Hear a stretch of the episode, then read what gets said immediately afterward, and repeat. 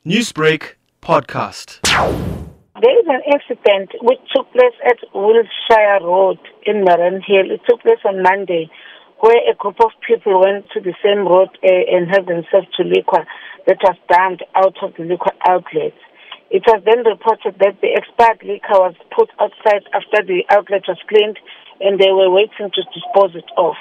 The committee noticed and stormed the premises and public order police together with the local police dispersed the crowd after they became uncont- uncontrollable.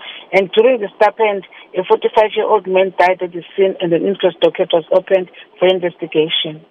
Now, Colonel, police were able to respond and contain the situation.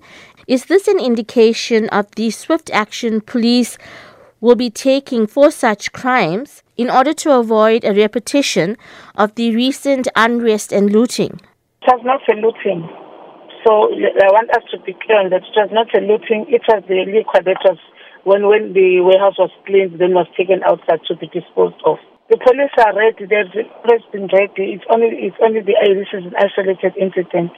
Colonel, social media has also been a buzz about the incident, insinuating that this could be a resurgence of the recent looting and unrest. What advice can you provide to quell this social media frenzy?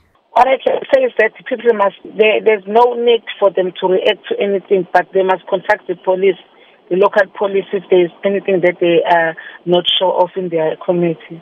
Newsbreak, Lotus FM, powered by SABC News.